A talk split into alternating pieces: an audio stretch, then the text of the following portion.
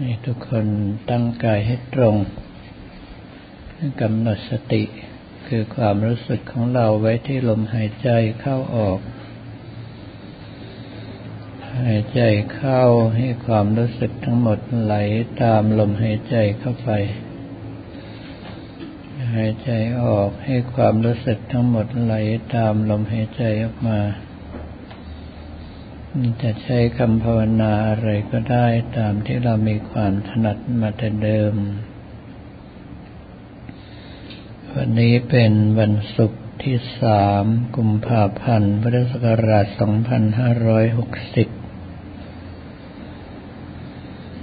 สิ่งที่อยากจะบอกพวกเราในวันนี้คือว่าในเรื่องของการปฏิบัติธรรมนั้น เป็นการที่เราต่อต้านกับอำนาจของกิเลส การที่เราตกเป็นทาสของกิเลสมาชาติแล้วชาติเล่าจนนับชาติไม่ถ้วน ต่อสู้กับกิเลสเมื่อไรเราก็พ่ายแพ้ แต่ว่าถ้าหากว่าเราท้อถอยไม่คิดที่จะต่อสู้ดิ้นรนอีก ก็นับว่าเป็นเรื่องที่น่าเสียดายเป็นอย่างยิ่ง เพราะว่าการที่เราได้เกิดเป็นมนุษย์ได้พบพระพุทธศาสนา ได้ฟังธรรมและน้อมนำมาปฏิบัตินั้น แปลว่าศักยภาพของเราเพียงพอที่จะต่อสู้กับกิเลสได้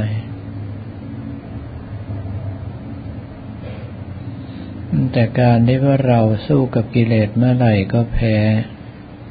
ทำให้บางคนหมดกำลังใจ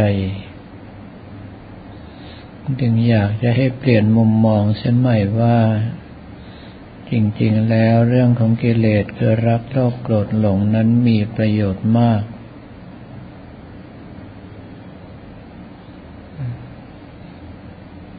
ไม่ว่าจะอำนาจรักโลภโกรธหลงที่ชักจูงเรามาชาติแล้วชาติเล่าทำให้เราต้องพ่ายแพ้นับครั้งไม่ถ้วนนั้น ความจริงแล้วเป็นสิ่งที่ดี เพราะทำให้เราเห็นอย่างชัดเจนว่าไม่ว่าจะเกิดมากี่ชาติก็ตาม เราก็โดนกิเลสครอบงำเช่นนี้ ชักจูงเช่นนี้ทำร้ายและทำลายความดีของเราเช่นนี้ เมื่อเป็นอย่างนี้เราควรที่จะเบื่อหน่ายได้หรือยัง เพราะว่าไม่ว่าจะเกิดกี่ชาติก็ตาม เราก็ตกอยู่ใต้อำนาจกิเลสอยู่ร่ำไป ตกอยู่ในกองทุกข์อยู่ร่ำไป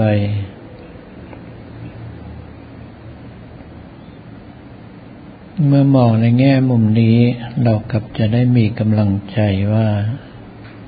ที่แท้จริงแล้วกิเลสต่างหากที่ส่งเสริมให้เราอยากจะพ้นทุกข์ เนื่องเพราะว่าตกเป็นท่าทั้งกิเลสมาเนิ่นนานจนน่าเบื่อหน่ายเหลือเกิน เกิดกี่ชาติ ก็ตกเป็นกิธาตุของกิเลสเช่นนี้ ในเมื่อเป็นเช่นนี้เราควรที่จะเบื่อหน่ายและหลีกหนีมันไปได้หรือยัง ถ้าหากว่ามองในแง่อย่างนี้ เราก็จะได้เห็นว่าจริง ๆ แล้วกิเลสนั้นมีคุณค่า แม้ว่าจะเป็นสิ่งที่น่ารังเกียจก็ตาม เปรียบเหมือนกับอุจจาระปัสสาวะเป็นสิ่งที่น่ารังเกียจ แต่ถ้าหากว่าเรานำมาทำเป็นปุ๋ย ก็สามารถที่จะเพาะต้นไม้ให้งอกงามได้ หรือว่านำมาหมักเป็นแก๊สชีวภาพ ก็สามารถที่เอานำมาใช้งานในครัวเรือนอย่างมีประสิทธิภาพได้ เรื่องของกิเลสรักโลภโกรธหลงที่จูงจมูกเรามาชาติแล้วชาติเล่าก็ทำให้เรารู้จักเข็ด รู้จักเบื่อ สมควรที่จะดิ้นรนหลีกหนีได้แล้ว เมื่อเราคิดในแง่มุมนี้เราจะเกิดกำลังใจ ที่จะต่อสู้ฟันฝ่ากับกิเลสต่อไป แต่ว่าการต่อสู้นั้นเราก็ต้องรู้ว่าเราสู้กับใคร สู้ด้วยวิธีใด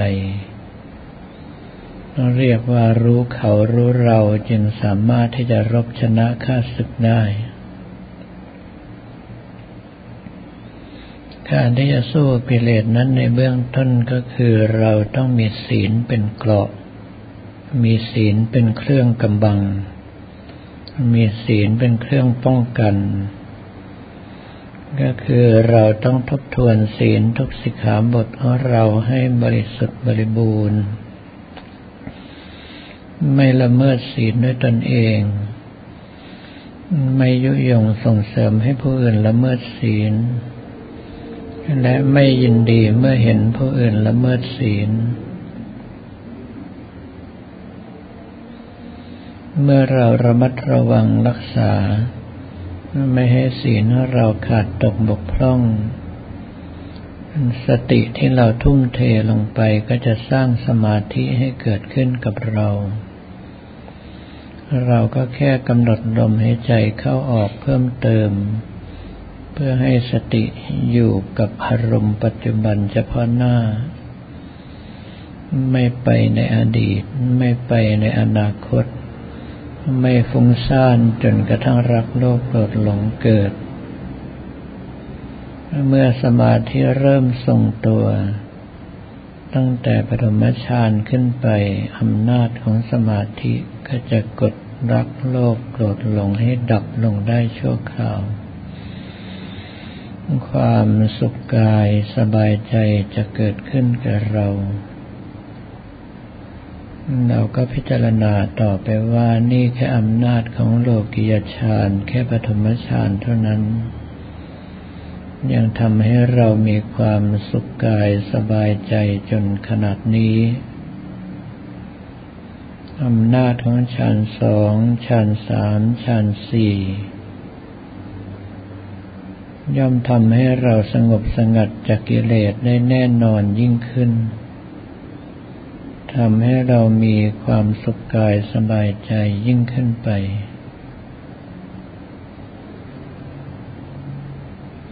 ในเมื่อเป็นเช่นนั้น อารมณ์ของบุคคลที่ทรงโลกิยฌานอย่างเช่นเรายังมีความสุขได้ขนาดนี้ บุคคลที่ทรงความเป็นพระโสดาบันจะมีความสุขขนาดไหน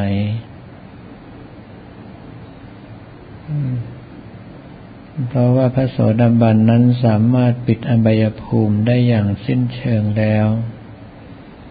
ไม่ไปเกิดในเขตของนรก เปรตอสุรกายและสัตว์เดรัจฉานอีกแล้ว ปลอดภัยในวัฏสงสารไปเกินครึ่งแล้ว